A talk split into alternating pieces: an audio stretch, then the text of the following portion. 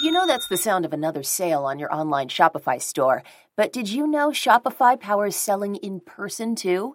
That's right. Shopify is the sound of selling everywhere. Online, in-store, on social media, and beyond. Track every sale across your business in one place and know exactly what's in stock. Connect with customers in-line and online. Do retail right with Shopify. Sign up for a $1 per month trial period at shopify.com/truecrime. Hey, I'm Dr. Michael Hunter, forensic pathologist from Autopsy, Reels Channel's medical mystery series on Podcast One and Apple Podcasts. Be sure to download the Podcast One app and subscribe. Then go to Reels.com, that's REELZ.com, to find more programs like this one on Reels Channel. John Belushi died today at 33 years old. John Belushi was a comedy genius. John was one of those guys, when you get him in front of a crowd, you just die laughing. The gross-out characters he created in Animal House and The Blues Brothers were iconic. John was brilliant, blew everyone away. People would knock down doors to see Belushi. He loved to make people feel happy. But on March 5th, 1982, John Belushi was found dead. Belushi died in a bungalow at the Chateau Marmont Hotel in Hollywood. John Belushi had a reputation for excess, but was his legendary appetite for the rock and roll lifestyle any more than just a myth?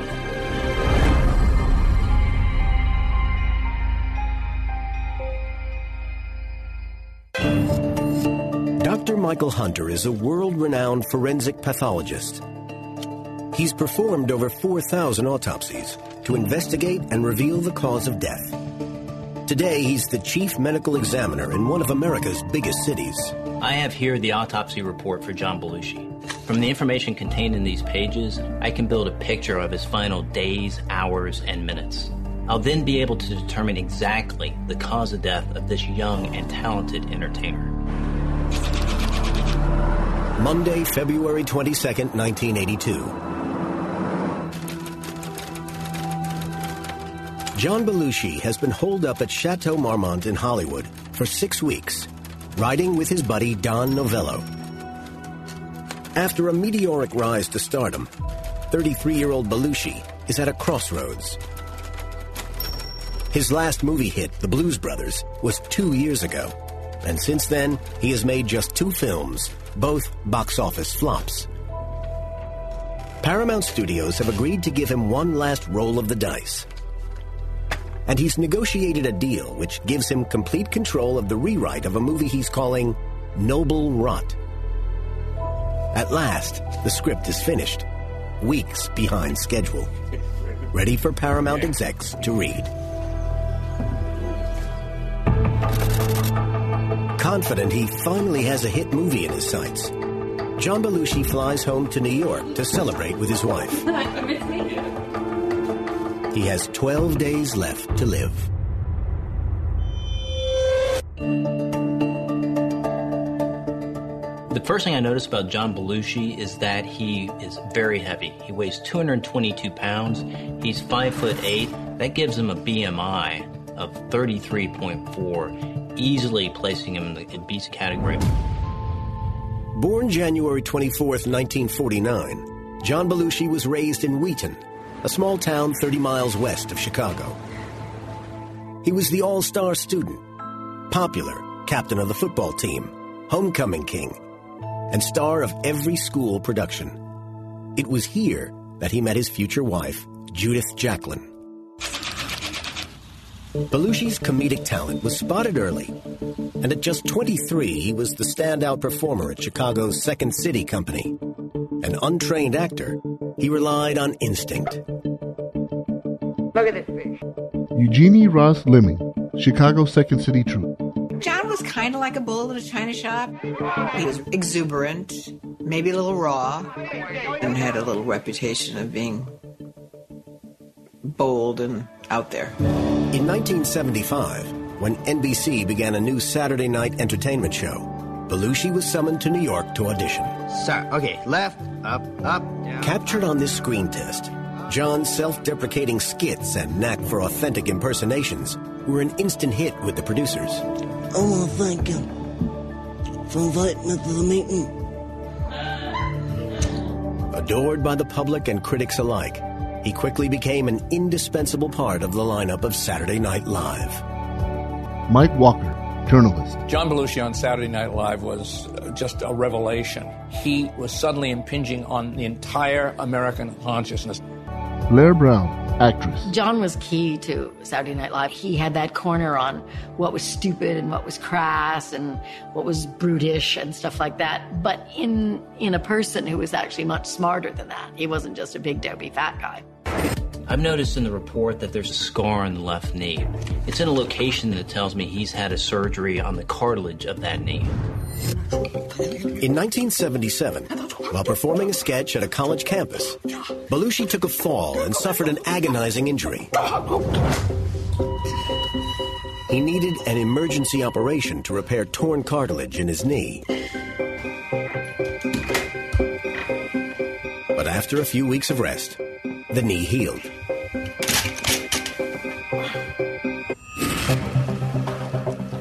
My first impression of John's body is that there's nothing here that I can identify, which clues me in on why he died.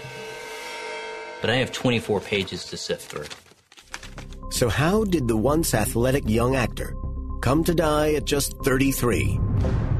His body swollen way beyond its normal size. When I look at the report, he doesn't have glandular abnormalities associated with either the adrenal gland, the thyroid gland, or the pituitary. So his obesity is not because he has an abnormality associated with his glands. It might be because of his excessive lifestyle. John had a huge appetite. The way he physically ate food was larger than life. He would stuff himself. He could not eat enough food. Dr. Linda Papadopoulos, psychologist. One of the themes that we see in John's life is this binging.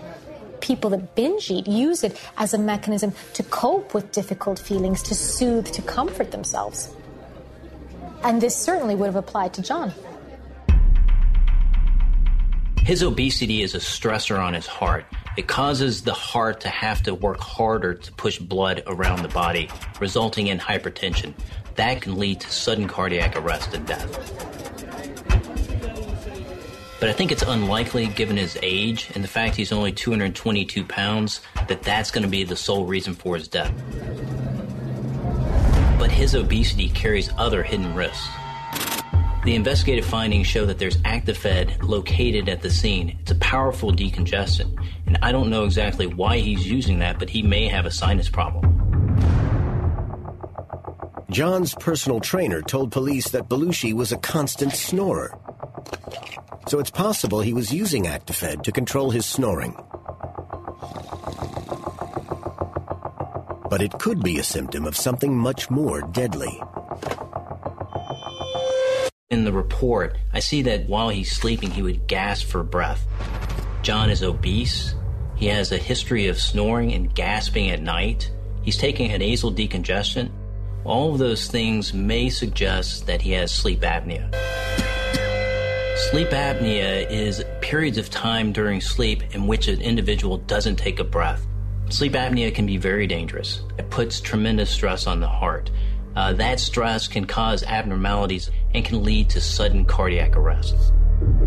During sleep, the tissues and muscles in the throat relax and narrow. The more overweight you are, the softer these tissues get, and the airway can snap shut completely. Eventually, the buildup of carbon dioxide in the bloodstream triggers an unconscious response, and the person wakes up with a loud gasp for breath. The more frequent the episodes, the higher the risk of triggering heart failure. John was in grave danger of cardiac arrest without anybody realizing it. But sleep apnea is a long-term threat. And given his young age, I think we really need to look elsewhere for a cause of death. John's death does not appear to be linked to his obesity. But there are other signs of an excessive lifestyle that could have destroyed his health. Wednesday, February 24th, 10 days before his death. John goes out in New York with his wife Judy and Dan Aykroyd. John and Dan have been solid friends for over 7 years, since first working together on Saturday Night Live. Cheeseburger! Cheeseburger! Their pairing in the Olympia restaurant sketch became world famous. Belushi's witty portrayal of a complacent restaurant manager married perfectly with Aykroyd as the simple and vacant cook. Get a cheese, no, get a cheese. Cheeseburger! Among many things the friends shared was a love of bars, so much so they bought one together in New York, Soho. They called it the Blues Bar. Their own place where they could hang out, talk, have friends, create things, put our feet up, and have a drink. The report shows that John Belushi has alcohol in his bile, but it's interesting that he doesn't have alcohol either in his blood or in his urine. Through the report, we know that John used alcohol the day that he died, so what that tells me is that he's metabolized all of that alcohol. John had an extraordinary appetite for having a very, very sociable self. You look at the Blues Bar, you think, well, that was a way for someone who is very, very social to have a place to go every night. Doesn't have to go to 15 places. He can stay there and 15 places will come to him. But again, I mean, that's problematic if you're wanting to live a sober life. That's fairly unlikely that that's going to work out. The next thing I noticed in the autopsy report is that John Belushi has lung disease. The report states that the lungs are soft and crepidant, and the alveoli contain large quantities of trapped air, and that's a classic description for someone with emphysema, a disease associated with smoking. He became more and more of a chain smoker. You know, he'd have two lit at the same time. But it wasn't just tobacco that John was smoking. When you look at the investigative report, there's also a green leafy substance on the scene that was later identified as marijuana.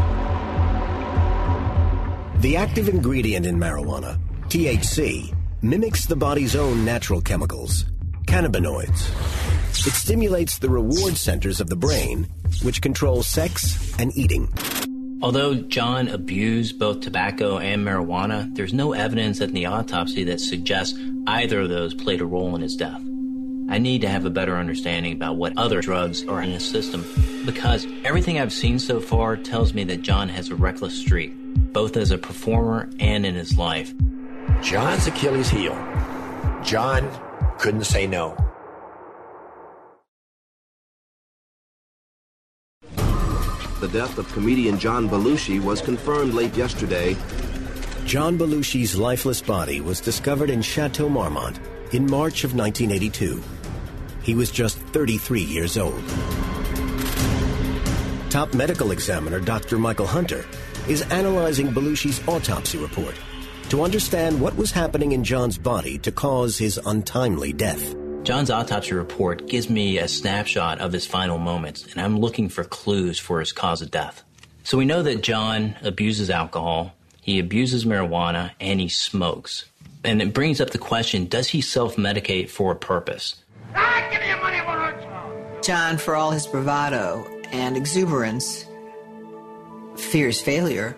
In a weird way, he was a combination of sort of blinding confidence and then no confidence at all.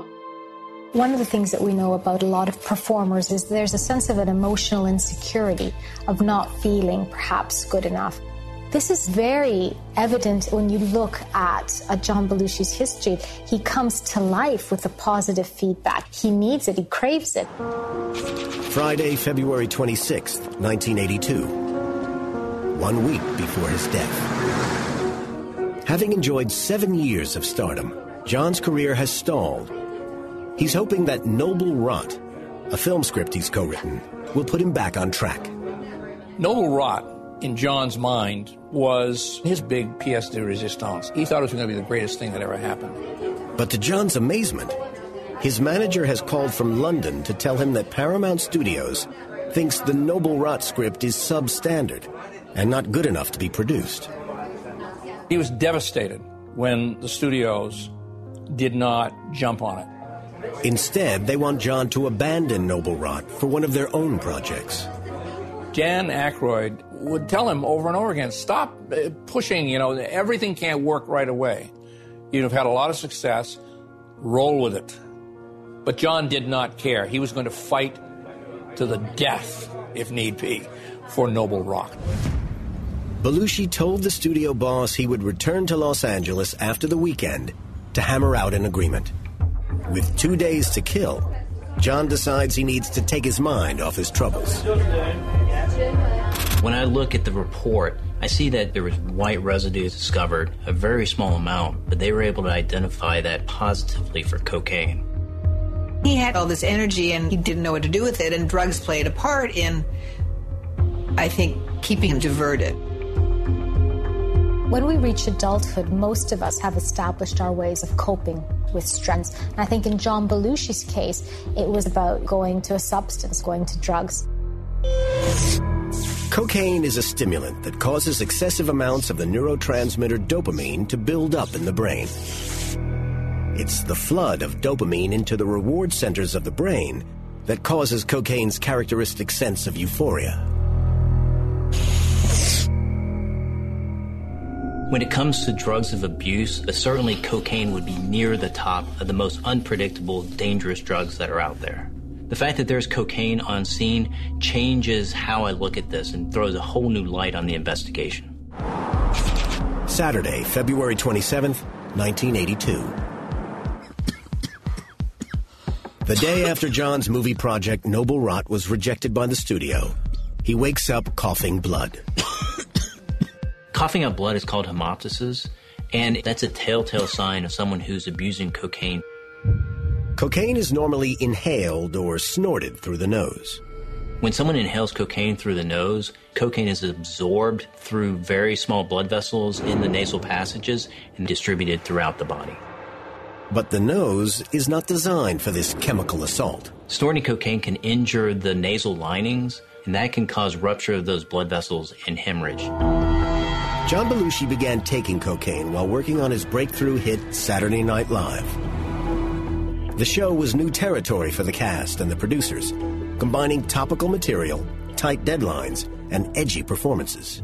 Cocaine was the fuel of choice.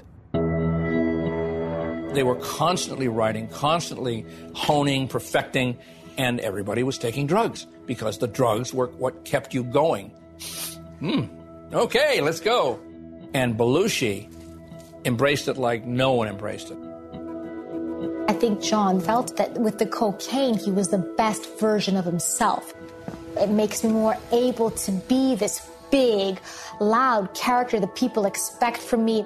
I think in those days, everyone felt immortal and felt they could do drugs. You know, it was the currency of the times. Taking drugs on Saturday Night Live was like, hey, could we get some coffee over here? What I'm asking myself at this point is, did cocaine directly result in his death? And in this report, I think I can come to a conclusion. The toxicology tells me that he has a low concentration of cocaine in his blood. It tells me he's used cocaine recently. Cocaine concentration in the blood peaks about 30 minutes after being snorted. After a couple of hours, it's mostly gone. He also has a high concentration of a metabolite in his urine from cocaine, and that high level suggests that he's been using cocaine significantly over the last several days. It's clear Belushi is battling a serious cocaine habit. Some people are more vulnerable to addiction. When you begin to see yourself as someone who's a better version of themselves with this substance, then that dependency ceases being something that's physiological and becomes a mental, a cognitive dependency. And that's always much more difficult to get rid of. But in 1979, Belushi decided he would try to kick the habit.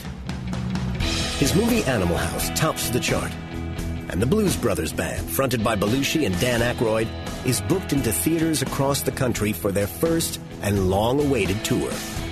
John's determined not to throw away the opportunity. Even John knew, hey, I take a lot of drugs. I shouldn't be taking drugs because I got work to do. John told the band that everyone, including himself, had to stay clean on tour. When John Belushi went on the Blues Brothers tours, and he was really trying to get his act together. Against the odds, John found the willpower to give up drugs completely, and the Blues Brothers tour was a sellout success. The fact that, given everything that's going on, he still manages to stay clean is a real testament to the strength of this man and his genuine desire to succeed in being drug-free.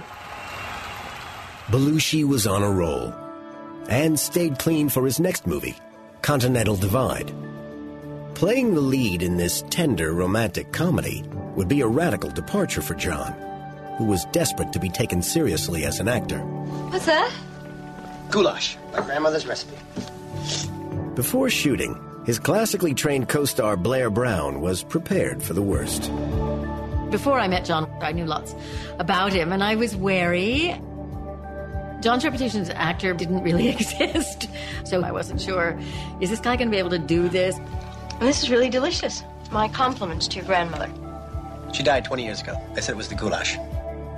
John even hired a personal trainer to mold him into the image of a Hollywood romantic lead. Bill Wallace, personal trainer. My job was to train him. My job was to keep him in shape.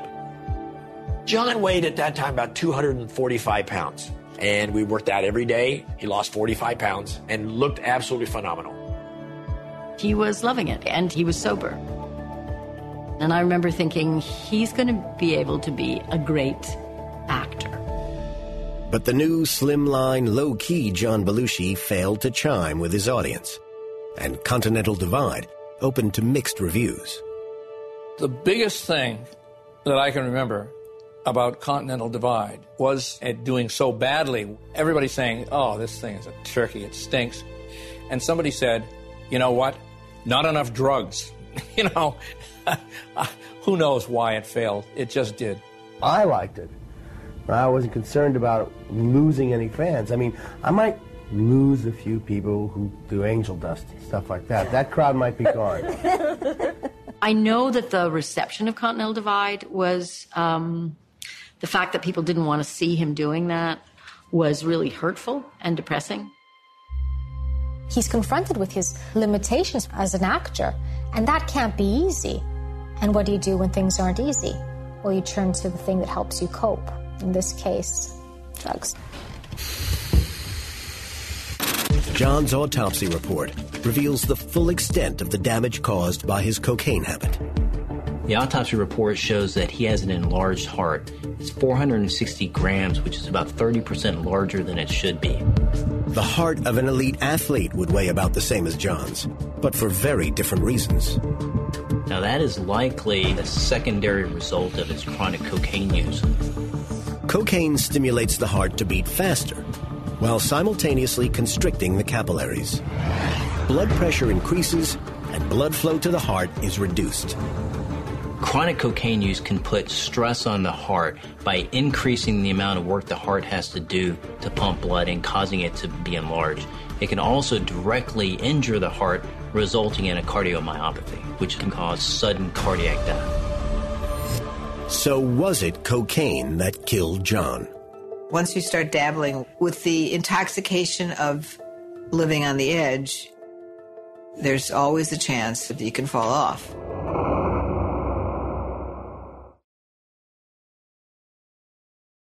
The preliminary investigation of John Belushi's death reportedly points to an accidental overdose of cocaine. Comedy icon John Belushi was found dead in his bedroom at Chateau Marmont in Hollywood.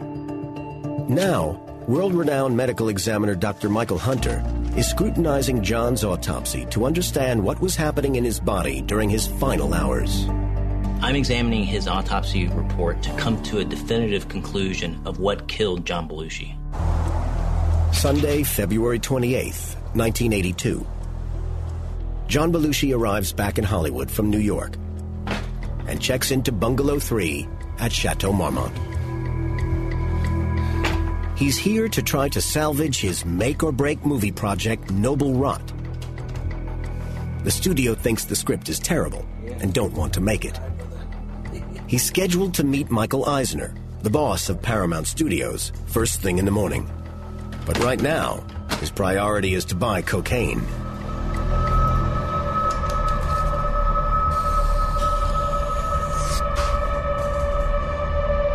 What I'm asking myself at this point is, did cocaine directly result in his death? Cocaine is unpredictable. And it's not necessarily dose dependent. So any amount of cocaine in someone's system can cause cardiac arrest. People who use cocaine put themselves at risk for sudden death.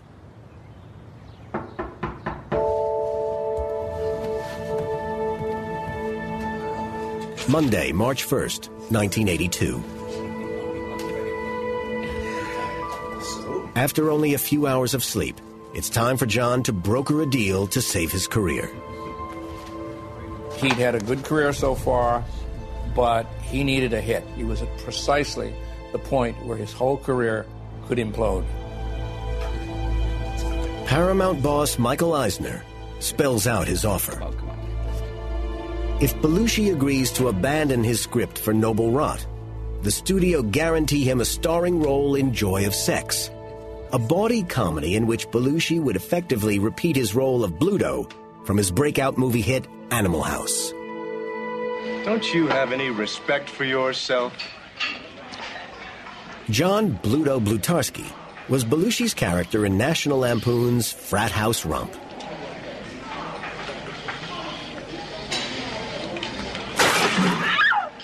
It was the worldwide comedy sensation of 1978. Belushi was given free rein to showcase his naturally gross sense of humor to create the film's anti-hero. And Bluto, a slovenly, obnoxious glutton, became John's defining role. Thanks. I needed that. Bluto Blutarski was a blessing and a curse because Bluto was this big, "Rah, I'm Bluto," you know. And it sometimes he felt interfered with people's understanding of his range. Joy of Sex would pitch a Bluto-like character in a series of puerile sexual adventures. Eisner wants Belushi to shift his commitment from Noble Rot to Joy of Sex. It's a face-saving deal for both of them. John can avoid embarrassment, and Paramount get the movie that they want. John says he'll consider the offer. Eisner thinks the deal is in the bag. But Belushi has no intention of letting Noble Rot go. With his career hanging in the balance, he needs to gather his thoughts and come up with a plan. What tends to happen with drug addiction is there's a belief that I'm a more capable person, I'm a more confident person, as long as I'm ingesting these substances. Later that day, a woman called Kathy Smith arrives at Bungalow 3. In her purse, a selection of drugs. Kathy Smith was a backup singer on Saturday Night Live. She used drugs all the time, and she made a little money selling drugs. This is the beginning of a four-day drug binge that will culminate in Belushi's death.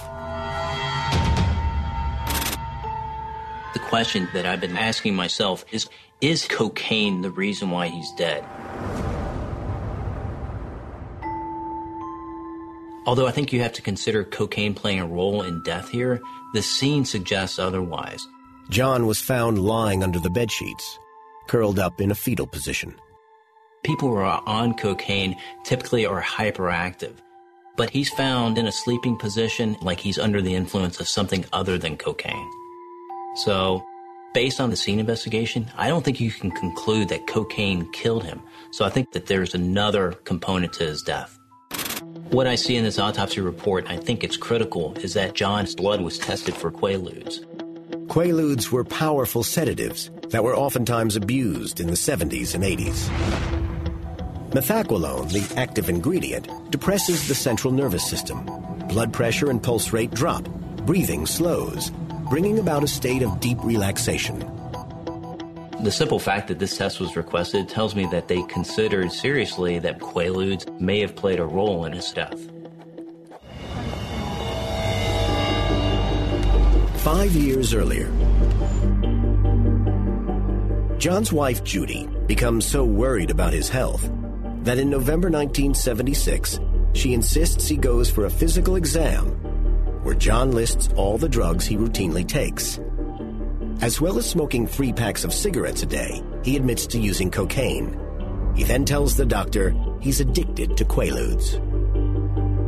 It doesn't surprise me that John's using quaaludes as sedative. It can counter the effect of cocaine and allow him to get some sleep. What happens is a vicious cycle is set up where people not only have to have help getting to sleep, but then they have to have uppers to wake up. And I think in John Belushi's case, it was that perfect storm. He had an addiction to cocaine and to Quaaludes. John's doctor doesn't seem concerned by his confession. He writes John a prescription for 30 Quaaludes. Not only are Quaaludes highly addictive, but they can be very toxic, and you can easily overdose on this drug. So I need to consider the possibility that an overdose of Quaaludes killed John Belushi. But Belushi's autopsy reveals something unexpected. The toxicology report here is positive for cocaine, but it's negative for Quaaludes. So an overdose of Quaaludes couldn't have killed John. But the absence of Quaaludes in John's system raises another question. If that's the case, why isn't it there? Is there another drug that he might be using to counter the effect of his cocaine? If I'm going to solve the mystery, I need to account for every moment leading up to John's death. John said to Kathy Smith, "Hey, could you do that for me sometime?" And she said, "Sure."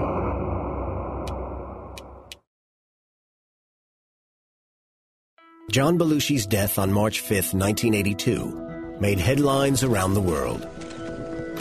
Now, medical examiner Dr. Michael Hunter is investigating what was happening in John Belushi's body during his final hours. From the information contained in this autopsy report, I think I'm getting closer to the truth about his death. Tuesday, March 2nd, 1982. 3 days before he dies, Belushi invites studio boss Michael Eisner to meet him at his favorite drinking hole, On the Rocks, a seedy club in West Hollywood. Eisner is expecting to finalize Belushi's transfer from Noble Rot to Joy of Sex. Eisner came along, and he brought along his wife. But this is far from the cozy chat he might have expected. Belushi was very wired, and he was drinking a lot. From a psychological perspective, I wonder if he just feels this is my last-ditch attempt to convince him into making this movie. So instead of this being a charm offensive, it turns into a power struggle. This is my turf, not your turf. If Belushi thought he could intimidate Michael Eisner into making Noble Rot, he was wrong. Eisner realized it's time to go, and he went. John has just 3 days to live. Thursday, March 4th, 1982, 10 a.m. John feels Noble Rot slipping through his fingers and has decided to get his manager, Bernie Brillstein, involved in negotiations. Eisner agrees to another meeting, this time at Bernie's office. Bernie Brillstein is a hardened Hollywood player. If anyone can convince the studio to stick with John's script, it's him. In a last desperate attempt to change the studio's mind, John reads a scene from Noble Rot. By now, John is one of the most established comedians in the world, and he's used to people going, "Wow, John, that's so great, it's so cool, everything you say is wonderful." But Eisner doesn't crack a smile. He couldn't get any interest from even his own manager, Bernie Brillstein, and much less Michael Eisner. The project that Belushi had staked his reputation on is dead. Paramount don't want Noble Rot, period. John can let them know his decision about Joy of Sex. This was a big blow for John. Now, what is his tried and tested technique for kind of making himself get back up, feel better, feel more confident? It's drugs. Back at Chateau Marmont, Belushi calls his drug contact, Kathy Smith. He's at this point had to admit defeat, and that's going to put him in a very vulnerable, dangerous state of mind. After a week-long battle to save his movie Noble Rot, John calls Paramount Studios and agrees to go along with their plan to make Joy of Sex. Noble Rot is no more. And Dr. Michael Hunter has uncovered the full extent of the damage caused by the collapse of John's plans. Deep in the report, I see multiple needle injection wounds in the crook of the arm, and that's a game changer.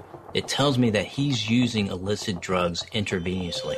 John had exposed himself to the riskiest activity in the drug subculture, orchestrated by his dealer, Kathy Smith. Kathy Smith administered a shot to a friend of his, and he said to her, "Hey, could you do that for me?" And she said, "Sure."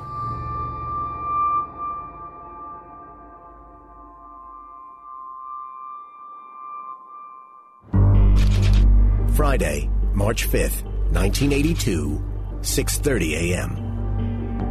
John Belushi has been drinking and doing drugs for 3 days, but the party is almost over. He wants Smith to inject him again. After 20 years as a junkie, she thinks of herself as a skilled nurse.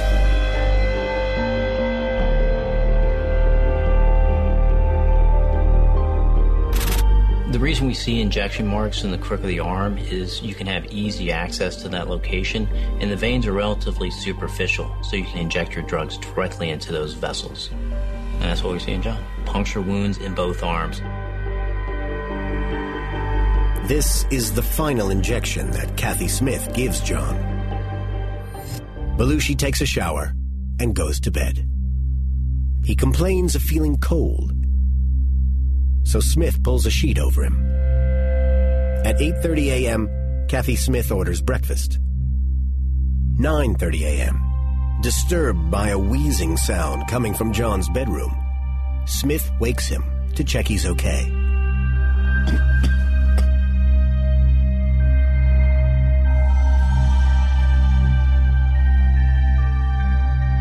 At 10:15 a.m., she checks again.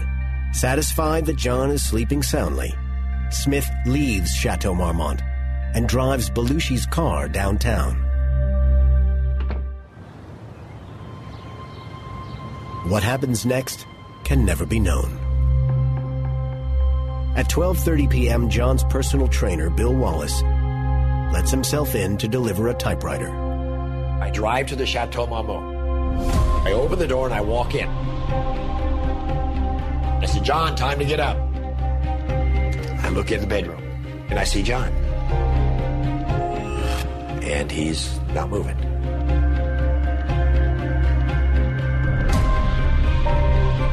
Belushi isn't breathing.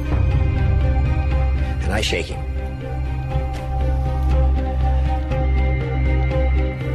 Nothing. So I roll him over on his back. At that point, I shout, "Oh!"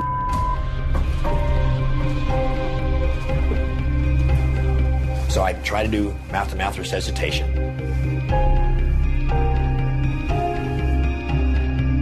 No good. John's dead.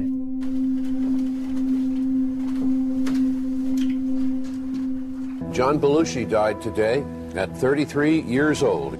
Belushi died in a bungalow at the Chateau Marmont Hotel in Hollywood. A friend of mine called and said, "Did you hear about John?" And I think I was kind of shell-shocked. You know, it was just deeply sad. It was blinding, an incredible shock, because John Belushi seemed like an indestructible character. On the other hand, my very next thought was, well, you know what, I'm not surprised.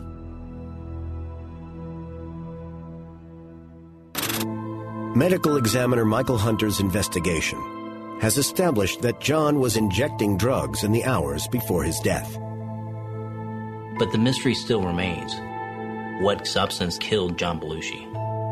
The autopsy report reveals that John Belushi was keeping a very dark secret.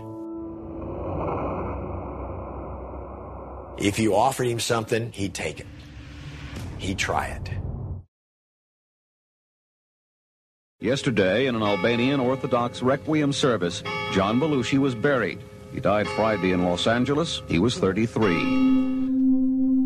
John Belushi has died in suspicious circumstances. On the afternoon of his death, on Friday, March the 5th, the coroner examined Belushi's body at the hotel apartment in which he was found. It was a chaotic scene. Prescription drugs, wine bottles, food debris, and a mucus stain on the pillow where John's face had been. The next thing I noticed in the toxicology report is that there's morphine present in John's blood. Morphine is a direct breakdown product of the drug heroin. This is the breakthrough that I've been looking for. While the coroner was still at the scene, Kathy Smith, Belushi's drug supplier, arrived back at the hotel driving Belushi's car. She was immediately arrested. In her police interview, she handed over a spoon and a syringe. The police report shows that there was a spoon with soot deposit. It tells me that someone is cooking illicit drugs, likely heroin.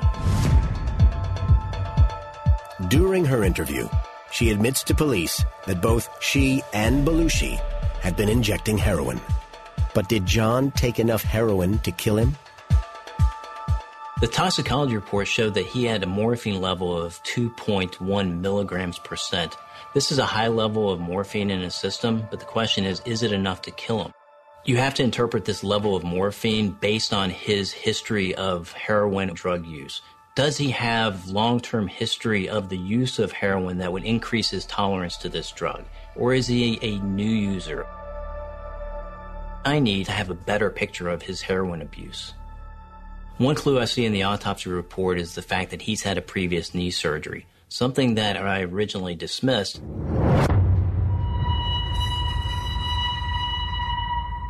This routine procedure to repair torn cartilage after John injured his knee could have been the turning point that led to his death.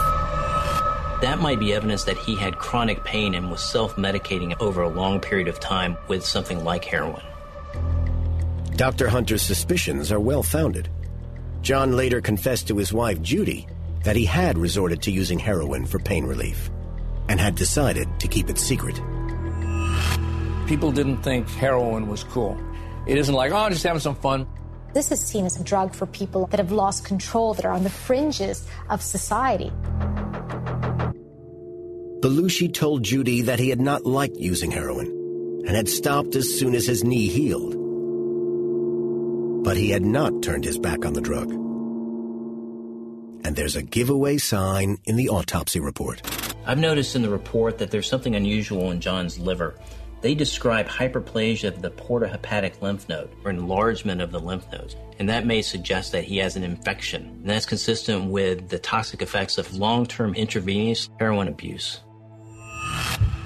The impurities from the heroin that he's been injecting have made his immune system react as if it were fighting an infection, causing the abnormal overgrowth of his lymph nodes. But John Belushi's drug abuse was far more serious than he had ever revealed.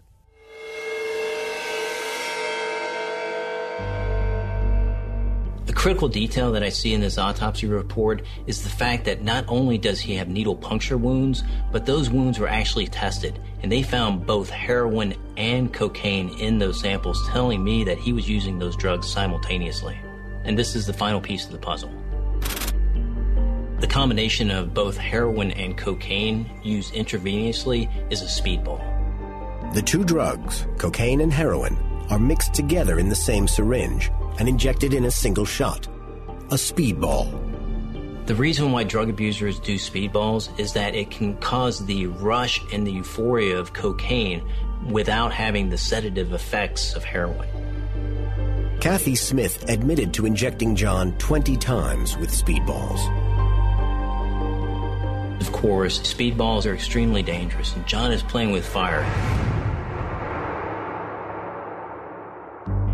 After examining all the evidence in John Belushi's autopsy, Dr. Michael Hunter can finally put together the story of John's last moments. At 6:30 a.m., Kathy Smith shoots up Belushi for the last time. When John injects those two drugs, cocaine and heroin, it affects the body in two different ways. Cocaine is going to affect John's heart. It's going to increase his heart rate. And heroin is going to affect his brain. It suppresses the function of respiration. Your breathing will slow down, but your heart continues to pump blood to the lungs. but the lungs aren't functioning properly to allow blood to circulate through. That causes pulmonary edema, fluid building up in the lungs, the mucus that we're seeing in the airway and within the nose. He has decreased oxygenation to the brain, and it's the starvation of oxygen to John's brain that causes his death. All things considered, ultimately his death is going to be because of his heroin use. In 1986, Kathy Smith was convicted of involuntary manslaughter and served 15 months in prison.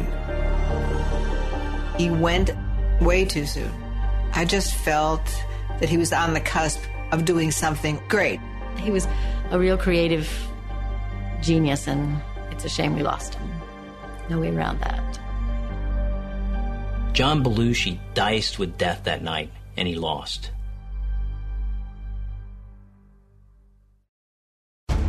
I hope you enjoyed this episode of Autopsy. Don't forget to subscribe at podcastone.com with the Podcast One app or at Apple Podcasts. Then go to Reels.com, that's Reelz.com, for clips, extras, and more from the TV version of the series, including reenactments and autopsy photos you'll only see on Reels Channel. Find Reels on your TV at Reels.com. I'm Dr. Michael Hunter.